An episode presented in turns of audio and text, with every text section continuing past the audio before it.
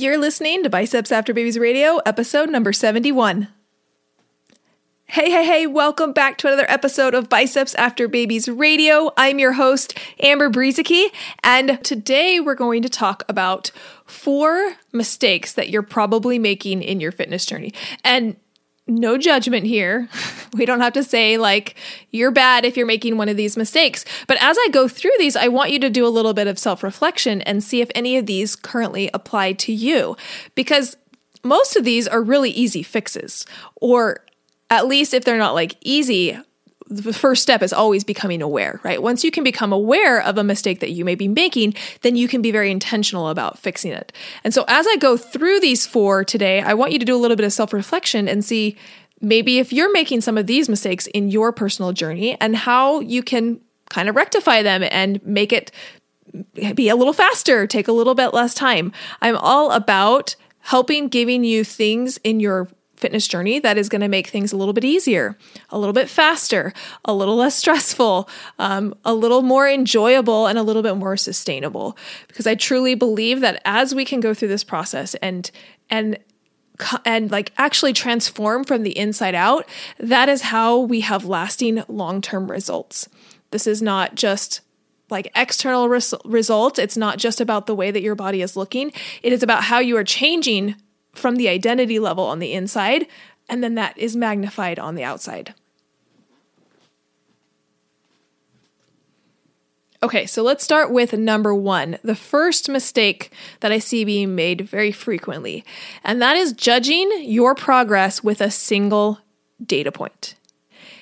If you've ever tried to lose weight, you know how frustrating the scale can be, right? You do all everything right, you hit your macros, you do your workouts, you're feeling really proud of how the last week has gone, and then you step on the scale and you let a single number determine whether or not you're being successful. And if that number is up, then you feel awful, you feel shame, you feel depressed, you feel like, uh, it's not working. And if it's down, you're celebrating, you're like, yes, I'm doing it, like I'm the best in the world. And you let that one number determine whether or not this whole last week and all the effort that you put in this last week was worth it or not. And that's just silly. Putting all of your eggs in one basket is frustrating and it's not accurate. And that's the biggest thing that I that I get with the scale is that if you are just relying on the scale to tell you whether or not you're doing a good job, you are doing it wrong. you're doing it wrong and I want you to do it right. So let's talk about what it looks like to do it right. That doesn't mean we throw out the scale. I kind of gave my soliloquy about hashtag toss the scale back in episode number 69, I think. Um, so I won't do that here, but that doesn't mean that we throw out the scale. It does mean that we make sure that we are measuring progress by multiple data points. Okay. And I see this mistake being made so often. You cannot measure your success by a single data point, especially since that single data point can be influenced by so many other things other than fat loss. And I think this is something that too many people don't understand that there is a difference between fat loss and weight loss. Weight loss happens when you lose weight. And there are things on your body that have weight that have nothing to do with fat, right? If you cut your hair, you're going to lose weight if you have a good bowel movement, you're going to lose weight. If you pee out all of your, like, you pee a bunch of water out, you're going to lose weight. Okay. And none of those things have anything to do with your body fat percentage. They have nothing to do with how you're going to look. They have nothing to do with like the aesthetic that you may be going for, but you will see the scale go down. And so when people say that they want weight loss what they typically mean is that they want fat loss. And that means you're actually like losing fat, right? Like fat is leaving your body. That will change how you look. That will change the scale sometimes, but it will ch- it will give you the look that you're looking for is that actual fat loss. And so it's important to understand that fat loss and weight loss are not a one-to-one ratio. When you see a pale uh, a pale, when you see a pound drop on the scale, that does not mean that you have lost a pound of fat. And that's where so many people's like minds go. When they see a pound get dropped, they're like, "Oh, I lost a pound of fat." And when they see a pound go up, they say, Oh, I've gained a pound of fat. And that is just not true. There's not a one to one relationship between fat loss and weight loss because you have muscle mass to consider, you have organ mass to consider, you have water weight to consider. All of those things make that those that number a little bit murkier. And everybody likes to look at it as like this cut and dry. The scale went down, the scale went up, and it is not cut and dry. It is a murky, murky, murky number. So, what do we do? We don't throw it away.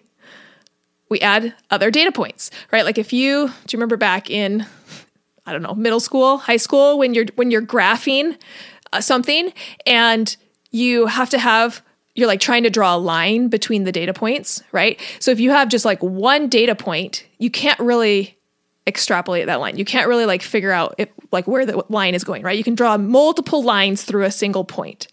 But if you take two, three, five, seven different data points, you can start to see the trend, right? You can start to draw a line in the middle and kind of extrapolate out what those data points might mean. And that is what I want you doing in your fitness journey. I want you to be looking at multiple data points so that you can actually get an accurate reflection of what is going on. Are you actually losing fat? Or is the scale just going down because you're dehydrated? You won't know that if you just look at the scale. You will know that if you look at the scale, you look at your waist measurement, you look at the way your clothes are fitting, you look at your thigh measurement. If you're looking at all of those measurements and you have multiple data points, now you will be able to extrapolate what is actually going on. And if fat loss is occurring, then you can say, Great, what I'm doing is working, and you can continue going knowing that you're making progress. And the same thing if fat loss is not occurring, also great because now you know that and you can make adjustments and you can tweak. And this is a lot of what I teach and coach my clients through Inside Macros 101 because once we have set your macros and once we have gotten you to consistently hit them, now we can sit there and we can analyze the data. We can say, what is the data telling us? Are you moving in the right direction and you just need to be patient and trust the process? Or also a benefit, are is it not working right now? And we now can identify that and we can adjust and we can tweak your numbers in order to get the results that you want. Both of those are a win by the way. It's a win to say it's working i just need to keep going. And it's also a win to say it's not working and then be able to change it based off of the data. Not based off of emotion not based off where you think you should be not based off of how your friend is doing it, but based off the feedback and the data that your body is giving you. And this is what I love. This is what I love when I can get my clients to a place where it's not about emotion, it's about data, it's about feedback. It's not about failing or succeeding. It is about setting a goal, putting in the work, the consistency to be able to get the data you need in order to go back and correct and adjust. And that's that's what's exciting to me about macro counting is when we have that consistent data that we're inputting into our body, we can get really consistent feedback and then we can analyze that feedback and I teach you how to do that inside of Macros 101. So, I love I love it when I can get clients to the place where they're going to look at multiple data points. So even if if you're going through your fitness journey and you're just looking at the scale, girlfriend, you need to be taking measurements. You need to be taking progress pictures. You need to be looking at non-scale victories. You need to be looking at how your clothes are fitting. And you're looking at all of these data points to be able to figure out what's actually going on with your fat loss. Okay, number 2 mistake that I see so often. And this one's kind of sneaky, and I've t- I actually have a whole podcast episode on it, and that is the all or nothing mentality. So, podcast episode number 58 is all on the all or nothing mentality and how it shows up in ways that you might not quite realize. This is the thing with the all or nothing mentality is that I see it in my clients when they don't even see it in themselves. So a lot of times it's like they don't feel like they have all or nothing mentality and then you start to point it out and then they're like shocked. Oh my gosh, you're right. I see that now that I was like this black or white like all or nothing mentality. So if you haven't listened to episode number 58 or you're new to this term, all or nothing mentality is really this default that our brain does where it thinks that we have to do everything, whatever we consider to be all, or if we can't do it all, whatever all is defined as, then our brain says that we should just do none of it. And it's just a default. It's like a default setting that our brains come with. And it's a way that our brain keeps us safe. It's a way that our brain keeps us like not putting effort and energy into things that aren't going to actually move the needle. But the problem is is that it is implemented in ways that actually ends up keeping you stuck. It actually it keeps you safe. It keeps you from going out and and moving outside your comfort zone, which is where growth happens, right? Growth happens outside of your comfort zone. Results happen outside of your comfort zone. If the results you wanted were in your comfort zone right now, you'd already have them. The reason you don't have them is because they're outside of your comfort zone. So I see clients all the time who get stuck in this all or nothing mentality. And let me tell you a couple of the ways that I see it the biggest. The first one is that it keeps them from taking action. And I want you to be really truthful with yourself right now as you're listening and asking yourself the question is this you? Is this you where you say, oh, I'll start January 1st, or I'll start on Monday, or um, I can't start that right now, like I have XYZ going on in my life. That is classic all or nothing mentality, thinking that it has to look a certain way before you can even get started. What if instead of that, you asked yourself a better question of what can I do right now in this moment that will move me towards the goal that I want? I don't have to do everything. I don't have to track my macros, weigh all my food, log everything, hit the gym five times a week. Like, I don't have to do all of those things in order to quote unquote start. Instead, what can I do in this moment to move me a little bit closer to my goal? That's a question that if you woke up every single day and asked yourself that question, you would move miles ahead of the person who is waiting for everything to be perfect before they can quote unquote start. I actually don't even like this t- term of like starting. You don't have a start. You just start right now. Like you just do something right now. So, I other ways that I see this all or nothing mentality um, play out is when you don't track because you're not going to hit your macros, or you go over your macros, so you stop tracking, or you don't know the macros of something, so you stop tracking. Right? It's this idea that, like, if I'm not going to hit my numbers, then why would I even track? Or this idea of if I don't know exactly what it is that I'm eating, I'm just not going to track. That's all or nothing mentality. And instead, we can come back to if you don't know exactly what you're eating, can you guess? If you went over your macros, we need to have that feedback. Like, we need to know what you ate. We need to have accountability for the choices that you make so that you can, uh, like, have the data and you can have the scientific data to be able to adjust. Okay. But it's just feedback, it's just data. Okay. Um, another way that I see all or nothing mentality is people not working out because they don't know what workout is the best one.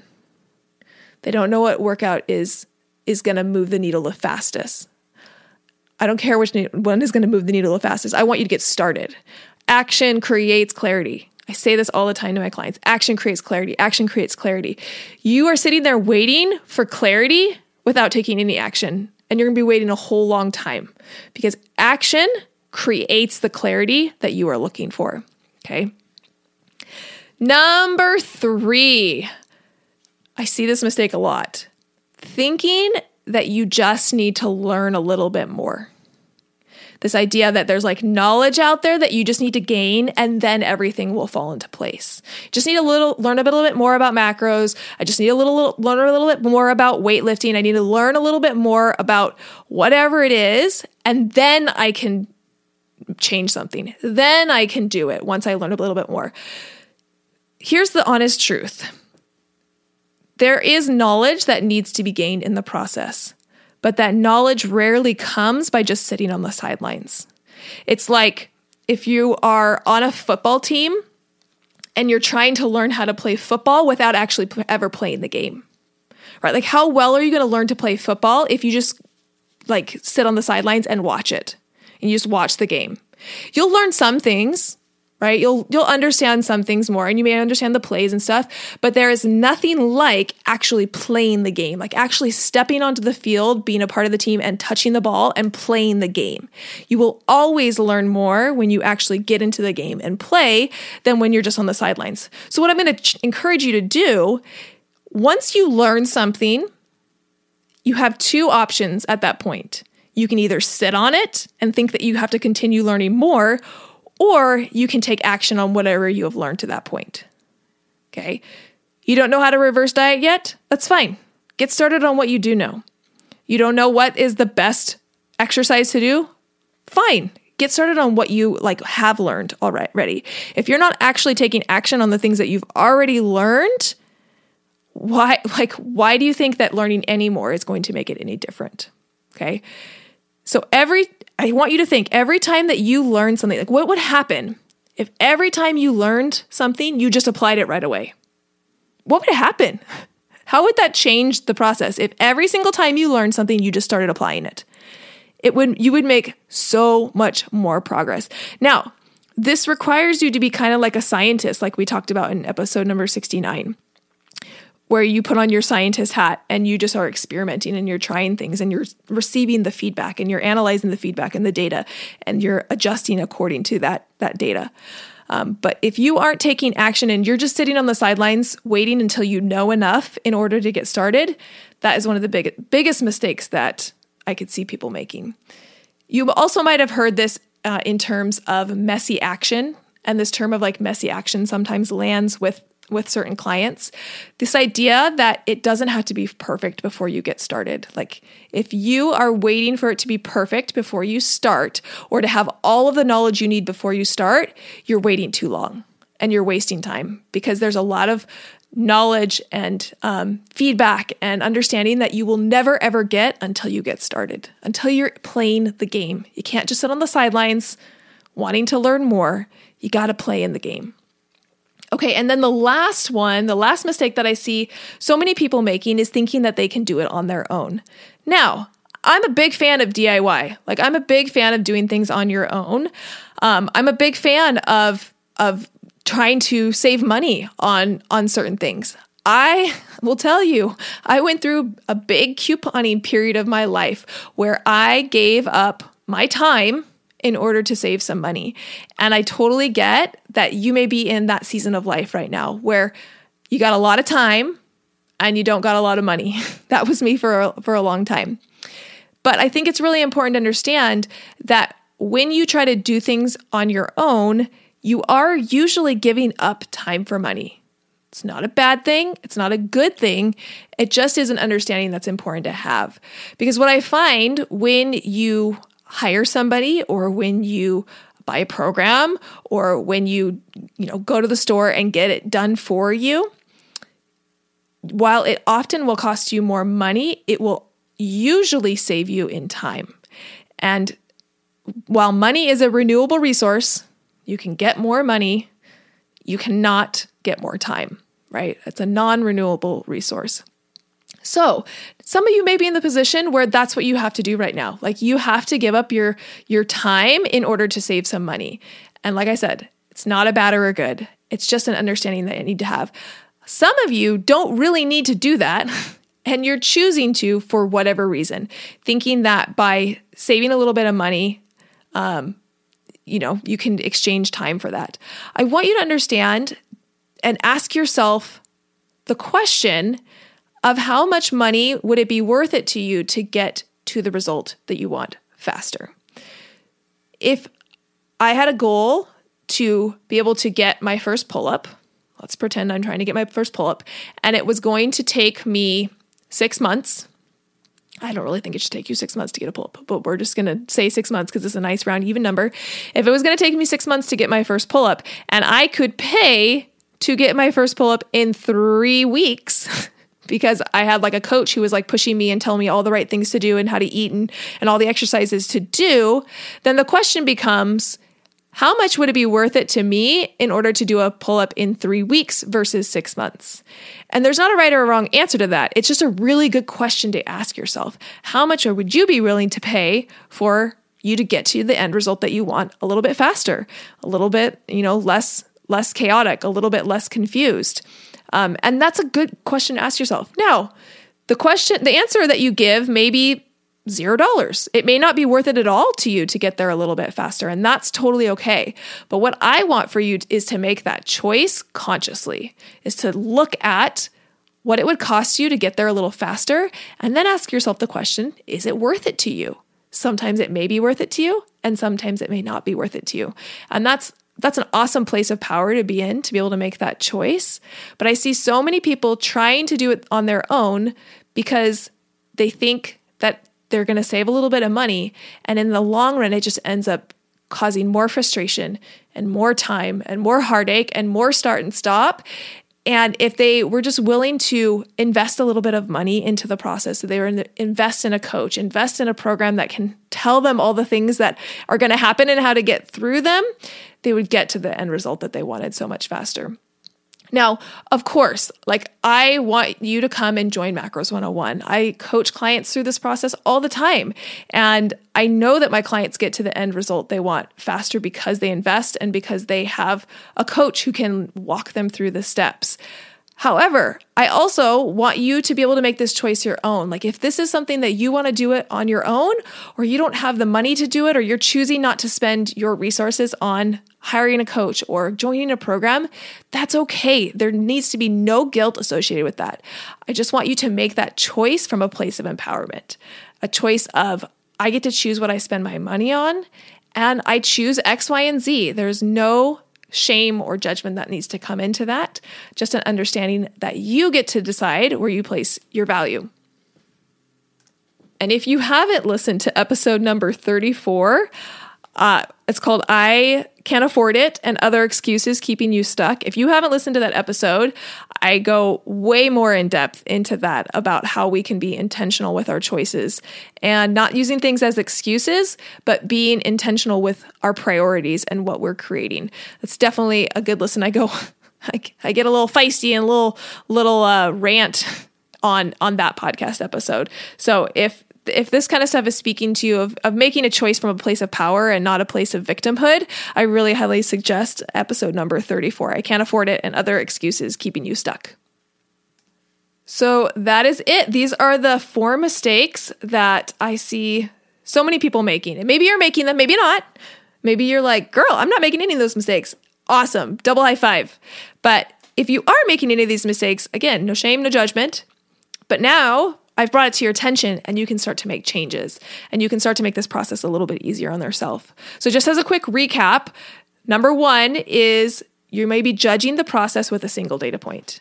If you're doing that, we need to stop. We need to pull in your measurements. We need to pull in how your clothes are fitting. We need to pull in progress pictures. We need to pull in non scale victories so that we can get a good idea of what is actually going on, the feedback that you're actually getting.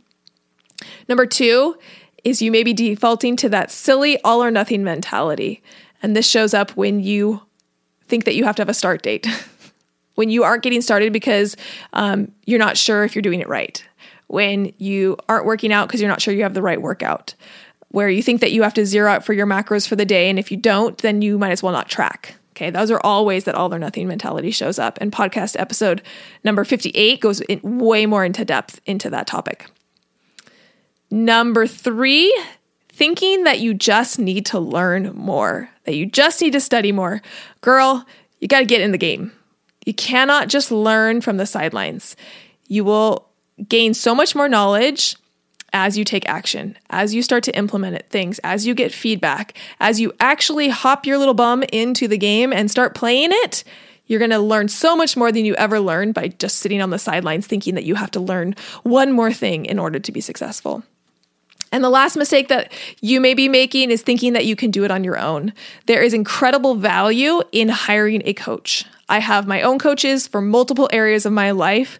There is a lot of value in having somebody to be able to tell you what's coming up, to say, hey, I've walked this path before you, and I want you to watch out for X, Y, and Z. Okay, this is going to happen, and this is how you're going to feel, and this is how you're going to get through it. And there's a light at the other side of the tunnel, and you can do it, and you will do it. There is so much value in investing in somebody to help you through the journey. Yes, I believe that you can do it on your own. Yes, I also believe that it's usually going to take you more time and heartache and frustration than if you had just hired a coach to be able to help you through the process. You're still here, so that means that I haven't scared you off, and hopefully, that this has been something that's been valuable that you can start to apply to your fitness journey. That wraps up this episode of Biceps After Babies Radio. I'm Amber. Now go out and be strong because remember, my friend, you can do anything.